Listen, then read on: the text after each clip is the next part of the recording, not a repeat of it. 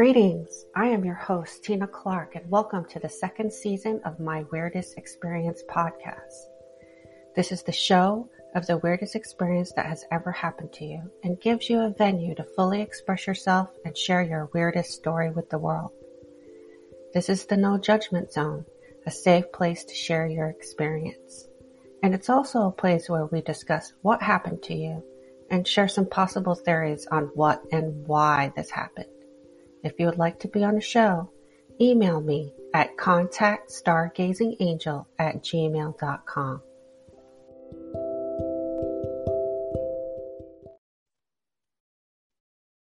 Hey everyone, welcome to the show. I have Corbie Mitleid here. She is a psychic channel and medium, and she's been reading since 1973. She travels coast to coast and into Canada as a full time intuitive counselor, appeared frequently on radio and TV, and is an inspirational teacher and facilitator. Facilitator. She is a featured channel and Robert Schwartz's breakthrough series, Your Soul's Plan, Your Soul's Gift, and Your Soul's Love and is herself the author of Clean Out Your Life Closet, The Psychic Yellow Brick Road, and You've Got the Magic Who Needs a Genie. Corbie's certifications and affiliations include being a certified tarot master, a member of the American Tarot Association and Tarot Guild, an ordained minister of the Sanctuary of Beloved Order of Melchizedek, her specific skills include tarot and oracle divina- divination, deck readings, spiritual intuitive counseling, past life retrieval and analysis, mediumship, and spirit guide conferences, including speaking with one's soul or higher self. Welcome, welcome, welcome. So excited to talk to you today, Corbie. It's great to be here. Thanks for asking me. You do everything that I'm interested in. So general practitioner you know when you've been doing it since you were 18 and you're 67 you get a chance to learn a lot of things yeah you started early so i started later in life like it wasn't about till 40 till i started really you know doing the past lives the tarot and all, the readings and everything so but today i'm sure because of your background you have like a hundred million interesting stories to tell us Maybe there should be well, a three-parter or oh, something. Oh, I don't know about that. Uh, but today, you know, the the title of the show is my weirdest experience. So I'm going to tell you about things that happened to me, but in a sense, it's also going to point out why spirit has given me the ability to be a past life specialist. I'll briefly explain. Everybody can do psychic work. We're all wired like the same house plan. But as far as your specialties go, spirit kind of rifles in your file cabinet to see what you got. And with me, professional actress, a theater major at Brown, and acted in New York, so I understand characters. I often say words are my drug of choice. I'm a writer, so I understand how to put a story together. And I have adored history since I was a single digit kid. Put all of that together. And when you have me and another past life specialist, and you show us the same thing, they may say, well, it's a long skirt and a big hat in front of a big ornate building. I know this is old fashioned, and that's legitimate. But with my background, I can look at the same thing and say, that's a hobble skirt. You have a picture hat with that kind of an ostrich feather, and you're standing in front of the Brandenburg Gate. I think this is Berlin in 1911. Which one gives you more information? You. Okay. And this happened, started happening before I started doing this professionally.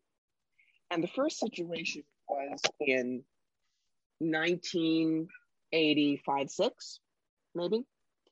And at that point, um, there was a Philadelphia rock band. I'm not going to give names and all because God help us if it gets back to them. Um, the howling in the background is not a wolf. It's a cat who's upset that I'm not paying attention to him. I did so, see his little tail peek out like a shadow of a tail, and then he disappeared. That's that's Harley. That's our ginger ninja. So um, I am not a groupie type. Never have been. But the first time I saw this group, I absolutely fixated on the lead singer. Like I just don't do. And so he became a bit of an obsession. Parallel to this, I was doing a method of uh, holistic healing. It's called rebirthing. And when I was doing that, all of a sudden I saw who was clearly myself. This looked to be 18th century Scotland. This is way before Outlander. And I was this short, butter blonde person hanging on to a taller, obviously aristocratic Scottish lord. I didn't know where that came from because uh, my history stuff was all Tudor and Elizabethan England, Wars of the Roses when I was in college. So I knew that I had to do some past life investigation on this, which I started to. And we figured out I was, if you will, the local tavern round heels. And this Scottish lord, basically, we'd had a fling. I got pregnant. And I tried to blackmail him with it. And one of his retainers drowned me. So it's one of the reasons why this particular body didn't want to have kids. I knew at age 13 I didn't want to have kids. I've died because of children too many times. So we figured out within the band who was his retainer, happened to be his best friend, um, and all of these pieces, but we still did not know who the lead singer had been. Meanwhile, he was married, he had just had a kid. Before they announced the kid's birth and her name, I dreamt the kid's name. So, you know, a lot of weird coincidences. I was having linguine and clam sauce at a mainline Philadelphia restaurant with a friend who also was doing investigations. And in my head, all of a sudden, I heard the phrase Marquess Baron Gordon Huntly. Now, what's with the two titles? I don't know. And I had never heard this, but what do you do when you need to figure out a title? You go to a book called Debrett's Peerage, and that is the Rosetta Stone for all of the peerages in the United Kingdom. So we went looking, and I found something, and my blood ran cold. In 1752 was born Alexander 12th Marquess of Huntly. In 1784, he was named Baron Gordon of Huntly. Marquess Baron Gordon Huntly. Out of nowhere, I got this information. And as I read the bio of this guy, it was entirely plausible because he cheated on his wife and this and that and the other, that what I had picked up as a past life was correct. But the interesting thing was, once I put all the pieces together and knew that the karmic lesson was he wasn't yours then and he's not yours now, like a light switch, the obsession dissipated, totally dissipated. So that's an example of why knowing some of your past lives is important because you can unplug old karma you can unplug old challenges by knowing it. So that's one of my stories. I have a second one that we can go with, but I'm going to flip this for a minute and give an example of a past life that I picked up for somebody else who came to me and said, Look, I'm really worried about my son. He's 29. He won't make any uh, important decisions without talking to me. He won't live more than a mile from me. What the hell is going on? So I dropped into trance, went up to the Akashic and said, okay, I'm seeing 1944 Utah Beach. So this is D Day. And I see your boy. He's a soldier. His leg's pretty badly mangled from a wound. You're his commanding officer. And I see you dragging him over a dune or something. And you take some shrapnel too, but you both escape you both get out of there alive. You saved his life. And she looks at me and she says, Can you see what my rank was? And I said, Yeah, you were sergeant. And she looks at me and throws up her hands and says, He has called me Sarge since he was three, and we never knew where that came from. Boom. So the uh, this concert you went to, the lead yep. singer was the Baron guy. Was was uh, Baron Gordon of Huntly? Yes, yes. Wow. And weirdly enough, if you put a picture of my World War One life next to him, facial structure is very much alike, which may have also been a subtle key. Mm-hmm. And all this information came, a lot of information came during the concert, or was like before, during, after? The hit that there was something about this guy that I was absolutely attached to came literally first time I laid eyes on him in concert. all the other research I did, and I had had, you know, a few few times of actually meeting him, you know, just fan to fan. Um, I was still obsessed until I put the information together outside of the concerts. Mm-hmm. Then, like like I say, like a light switch off. I'd got I'd gotten the lesson. Nice. So, what's the other life that we were going to discuss? World War One. Yep. Now, I was born, as I say, a nice Jewish kid in Cherry Hill, New Jersey. My father was in the occupation army over in uh, Vienna, Austria in 46. He was a doctor. So he was taking care of people that would have cheerfully seen him in a, in a gas chamber in a concentration camp, but he did it anyway. Um, I was always taught that Germans were bad, they're dangerous. I had nightmares of Nazis growing up. I couldn't stand to hear German spoken. And I didn't know from World War One. It's not a kind of thing that we really learned in school. I was not with my husband. I was dating somebody else at the time. He wanted to go to a place called the Old Rhinebeck Aerodrome, which is a flying museum in Rhinebeck, New York. It's very, very cool. And they have 1909 Blérios to 1930s Barnstormers. And I said, sure, we can go, but then can we go to Woodstock, please? Because you know, the little town of Woodstock is nearby. I wanted to do the hippie candle thing. Fine. So we get there. and, you know, I'm looking, yes yester, yester, old airplanes, yes yester, yester, rusty engines. Yeah, give me some iced tea and popcorn. We'll watch the show. And then can we go to Woodstock? Okay. So we watched the British planes and the American planes, the French planes. And all of a sudden, they brought out and started flying two of the German planes from World War One. One of them was an Albatros D5A. The other one was a Fokker triplane. That's the Red Baron and Snoopy thing. Mm-hmm.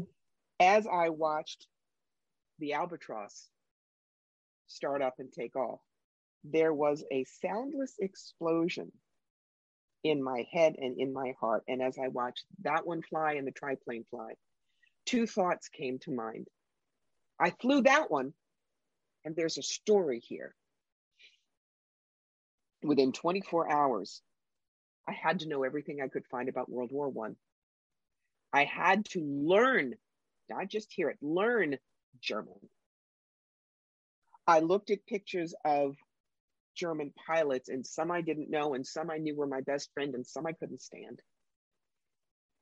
And within about a week, the guy I was dating said, Have you noticed anything different?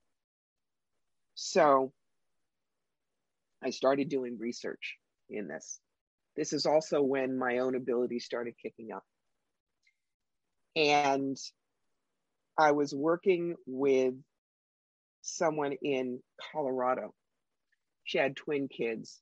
She was a very good psychic and channel, but she hid it because she didn't want her kids taken away but we were doing work. And at one point, we were bringing her back to the life that apparently she and I had shared then. And she identified me as one particular pilot. Now, before I had gone out to see her, I had done some spirit guide work with someone who you know could bring you down in, into hypnosis and he said you're in a boat and you're going to get off the boat. You're going to look down, you're going to see your feet, and then you're going to look up and you'll see you. And my feet had boots, and I see myself, and this is before I had done any of the serious work. And I had a very angular face and dark, wavy hair, and I was chain smoking and very, very sad, tall, thin. The pilot that this girl identified me as was exactly what that looked like. And it explained why I had the visceral heart level connection with some of the specific pilots that I saw. Later,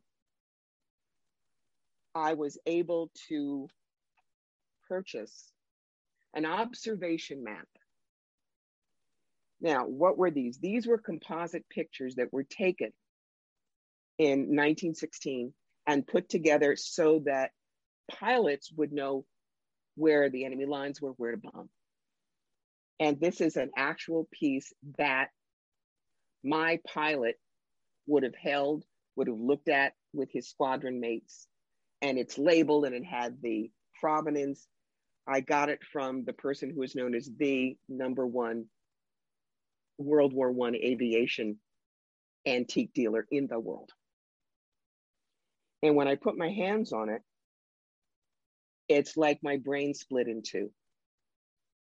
I was in the living room where I was looking at this, but I felt my body shift. I could hear uh, my uh, companions clattering down the stairs at the French chateau we had taken over. And I remember that there was the stamp on the composite map that said Geheim, which is secret. And somebody I heard laugh and say in German, it won't be secret much longer. The idea being we were going to go and bomb whatever. When I did a little more research on him, expressions that I use that no one else uses in my family were in his writings. Um, he was a violinist who was also an engineer, brought his violin to the front my grandfather was a violinist good enough to have gotten into Juilliard. But his family said, We don't need a violinist, we need an engineer for the factory. So he became an engineer violinist. Um, when I did a tour of the Western Front in 1992, I stood in those chateaus at Markievicq, at Roucourt, and it was literally like echo chambers. To know that you're standing where this soul stood at that point, 75, 80 years ago, you don't get that very often. But it is what totally convinced me that knowing a past life is important.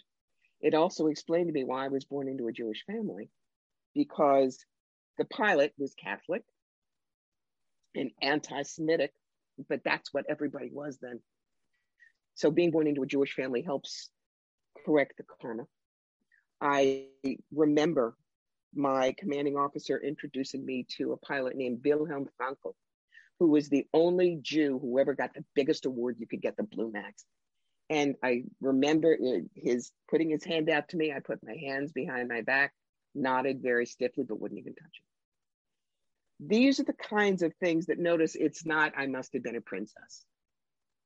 But these are things which deliberately touch my life this time. And with Spirit's way of saying, if you think this is helping you, then what is it going to do for other people? This is your work.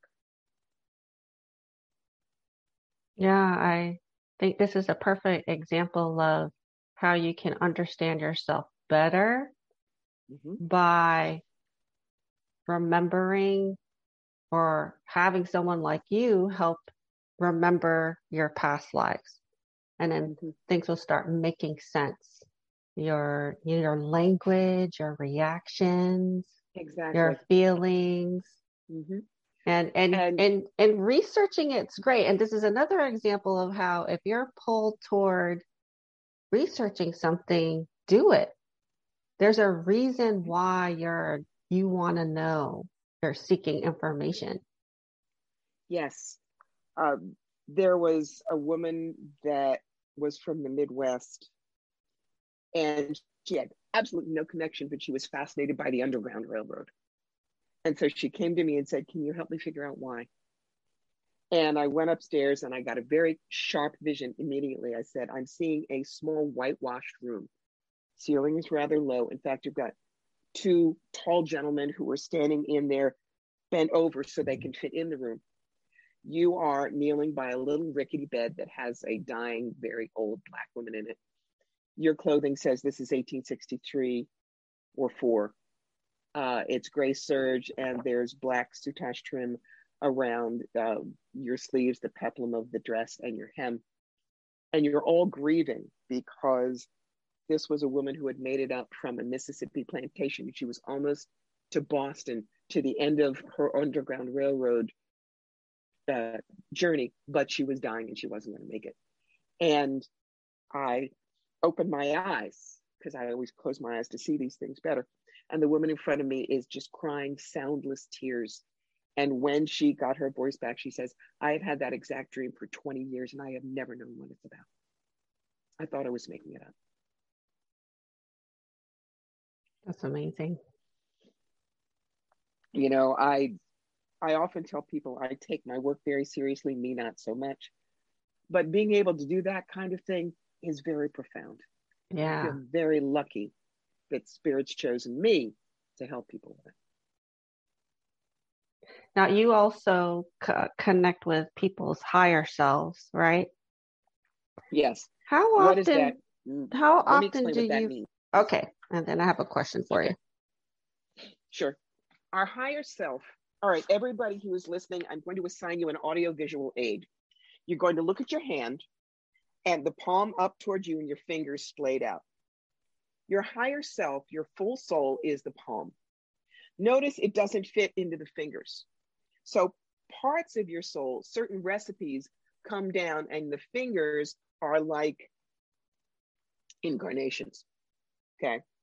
Notice they're still attached to the full soul. So that's why you have an incarnation and then you bring all the information back to your soul. What's the palm the wrist? That's your connection to God. So this explains why you can still have part of your soul outside the body, up in heaven or whatever, while you're down here being a person and a personality and learning things. Now, your question was And then, how many little pieces of us are out there? Is is it unlimited? Oh, yeah. I mean, I someone told me I had 37 lives. Am I better than someone that had 12? No, it's just what you're doing. It's like I have almonds in my cabinet. Does that mean I'm better than someone who has pistachios? No, they're both nuts. Um, some souls really do deep dish. Some souls prefer doing their work upstairs because an incarnation down here, this is limited, this is duality, but it's how we learn. People very often hear about the idea of a white room. White curtains, white carpet, white piano with white keys, and you're dressed in white. You have no idea what purple is. The indigenous people of the Arctic have 250 words for snow, but not one for palm tree. They've never seen a palm tree, it's not in their existence.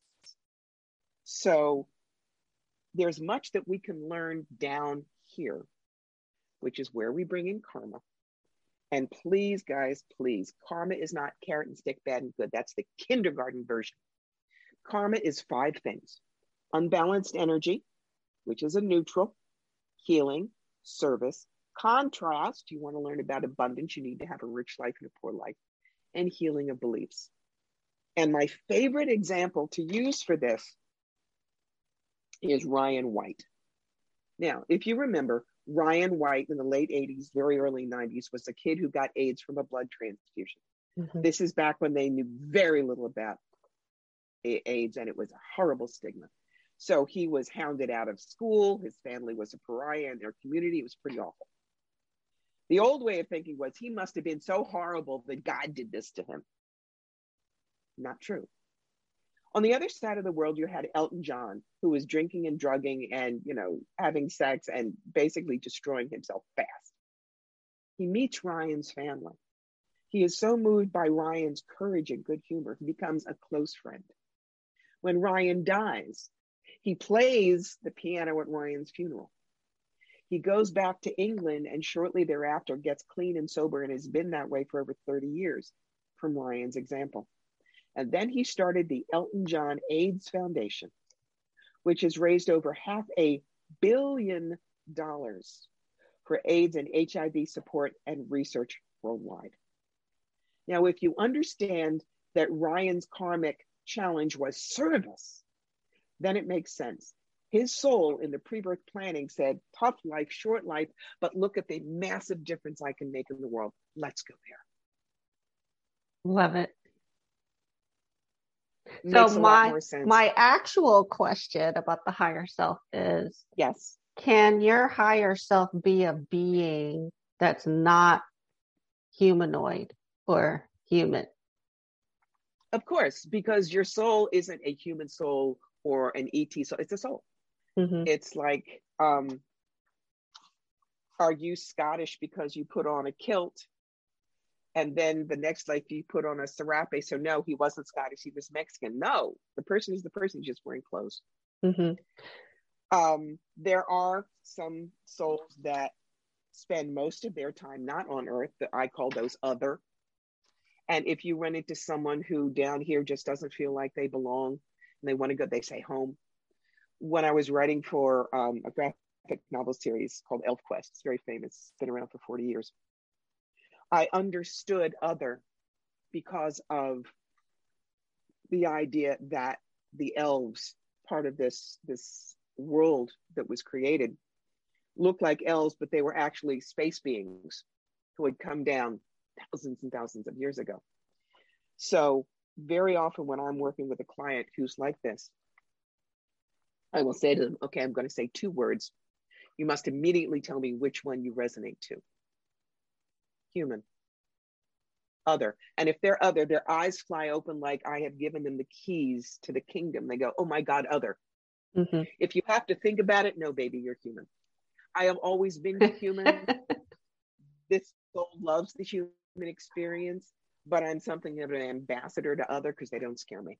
They don't yeah. scare me. And the best movie to understand other is one called Powder. And I think again that's from the, the 80s or 90s. So, what kinds of other have you encountered? These other higher selves? Oh, I call them half wings. They are, um, they tend to spend their lives either on other planets uh, or they tend not to incarnate into physical bodies much at all. Um, they are down here, they're foreign exchange students. Think of it that way. Okay if you spend most of your life in the Ple- uh, Pleiades and you come to Earth, then that's the equivalent of my being a theater major at Brown and spending one semester over in London. Okay. I still yeah. go to Brown, but I'm over there for now. This 100% makes sense to me. okay. I'm definitely an other. How long have you known you've been other? Not long probably, well, that's not true. Probably my whole life, but confirmed the past couple of years.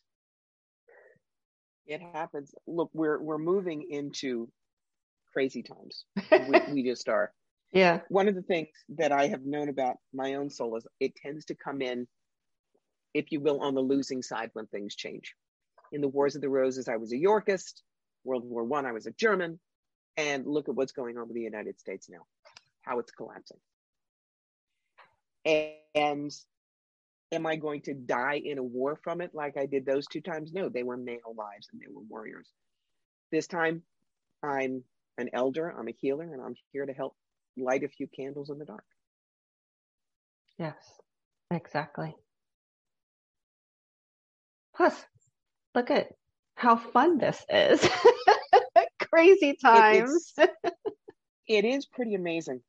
Um, you know, I I didn't really think I was going to do this. People say, you know, were you psychic as a child? Blah, blah, blah. Not really. When I was nine, I read a book called The Witch Family by Eleanor Estes. And I, wow, there's magic in the world. I want to go find it. So fast forward to 1973 when I was a senior in high school and I was working part time at Spencer Gifts. That's when Live and Let Die came out with Jane Seymour as Solitaire the card reader. And they had the James Bond 007 tarot deck. And I bought it because we were all hippies then. You had your elephant bell bottoms, you had your fringe jacket, and you had your deck. Now, five years later, everybody else had moved on to roller skates and disco balls, but I was still with the cards. I loved the stories they told. So for 20 years, I read for friends, just read, didn't charge. Learning to keep my own ego out of the way so I'd be a clear channel for the information. That's why in the early 90s, all of a sudden I could do hands on healing and talk to dead people and do the past life stuff without any training. Because that's when the universe handed me my draft notice and said, Greetings, you're working for us. So I hung out my shingle part time, but still bounced from career to career to career, trying to find something that I loved. Actress, author, inspirational speaker, the graphic novel writer, a video producer, a legal assistant, an executive recruiter, but always the psychic on the side. When my husband and I watched the towers burn on 9 11, I turned to him and I said, I got to do this work full time. People need to know there are other answers out there. And he said, I believe in you, go do it. So for one more year, I worked 70 hours a week as an executive recruiter for a woman who threw files at my head when she didn't like what I told her, making sure I could make a living at this. And in 2002, I shut the door in corporate and I've never looked back. And so now I work six days a week. I read about a thousand people a year and I get to get up every morning. I don't have to get up every morning. That's the key to everything.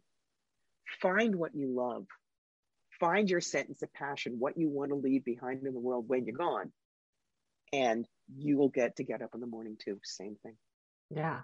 And for the love of goddess, practice what you learn. Mm-hmm. You know, you practiced for 20 years.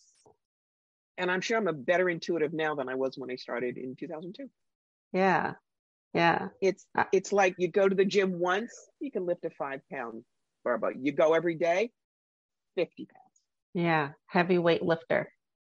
exactly so. Exactly so. So, uh, my audience tends to be very open minded. They love stories, obviously. And mm-hmm. is there anything that you would like to share with them today about this year or what's coming up or? Well, for that, I tend to send people to my buddy who I consider one of the best astrologers I've ever met. Her name is Pat Dumas, D U M A S, and she's in York, Pennsylvania. Um, the thing is, we're hitting the Pluto return for the United States. Where was Pluto in 1776? Right here. Mm-hmm. So the next two years, remember, Pluto is the tower card, is destruction and rebirth. We will never go back back to life the way it was in 2019, just like after World War One, you didn't go back to life the way it was in 1913. And you can't bemoan what's gone.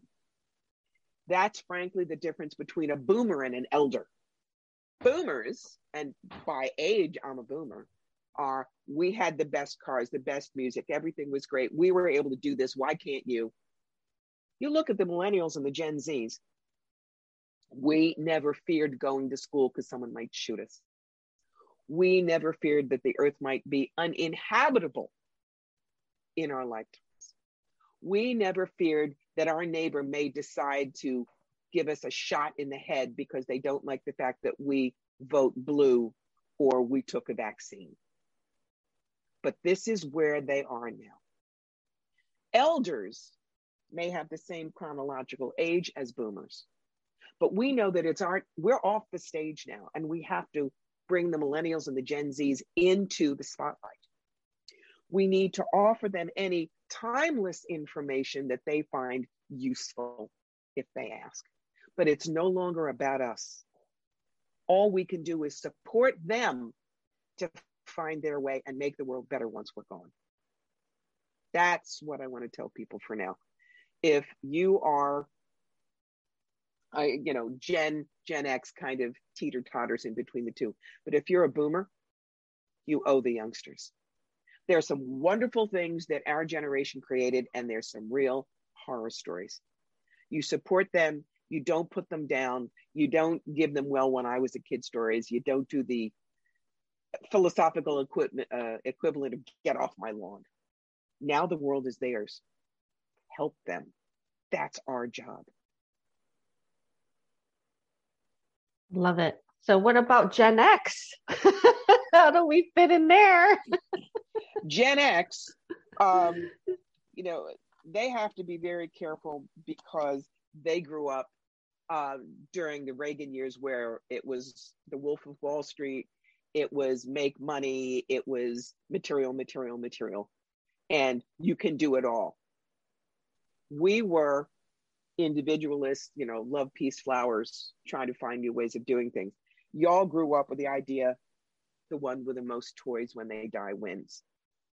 And that doesn't work anymore when you have supply chain issues, mm-hmm. when things are finite. You know, it's in my book, Clean Out Your Life Closet, we address things like simplicity. Life is a tiny house.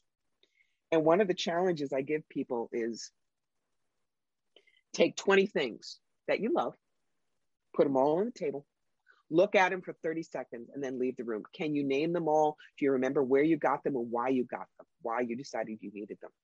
No. Go back, take five, your five favorite things do the same exercise. And when you leave, you'll remember who, what, when, where, why about the whole thing. People need to envision life as a tiny house. When you live in a tiny house, you're very picky about what you bring in. You don't have a NutriBullet and a Cuisinart food processor and a Vitamix and a blender. You have one thing that does all of it. Yes, everybody in the house needs their own tooth, toothbrush, but everybody in the house does not need their own copy of Harry Potter and the Prisoner of Azkaban. Learn to share. Mm-hmm. If we have learned to share long ago, a lot of what we're going through now would not be in the same place. The individual idea that what I want is the most important is one of the reasons why we're in trouble now. We have forgotten what it is to be the common good. Gen X can lead in that. They can mm-hmm. prove yes, I had 14 X's, but now I only need two. And this is how I did it. it, it the education of things, ideas, is going to be the most important thing that Gen X can do. Now that your positions and you're in positions of leadership, you know, we're vacating them. Now they're yours. How do you want to change the world? Well, Corbie, it's been so fun talking to you today. Thank you for sharing your past life stories and your wisdom as an elder. Thank you. Um, can you share how people can find you if they're interested in having a reading or what type of readings you're offering right now? And oh, Tina, they can't avoid me. I just can't. I'm all over the internet. Um, num- number one, um, you can find me at my website, corbiemitleid.com.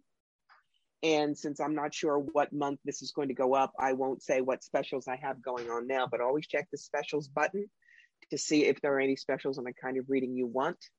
Uh, there are something like 25 different readings and consultations, so go through, pick and choose. You can find me on Pinterest, Instagram, YouTube, Twitter, um, on medium.com is where I'm putting my blog posts these days. And if you want to work with me on a regular basis, I highly recommend you go find patreon.com. Patreon is a way you can support people you believe in. And there are different tiers, and you can work with me once a month. I have my little group that's called The Nest. There are special classes that I teach for people who are on the Patreon list. There's all kinds of wonderful ways to work with me so that we can give you more information and, if you will, more arrows in your quiver to go live your best life. Well, thank you so much, Corbie, for being on the show. It was great fun. Thank you. Hi, friends. Thanks for listening. This is your host of the Weirdest Experience podcast, Tina Clark. I also wanted to share with you I have my own energy healing business called Stargazing Angel LLC.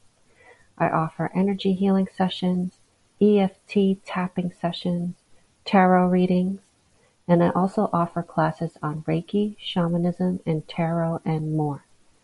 If you're interested in having a session with me, please call 843-695-7218 or you can email me at contactstargazingangel at gmail.com. You can also check out my website, which is www.tinakinneyclark.com. That's T-I-N-A K-I-N-N-E-Y C-L-A-R-K-E.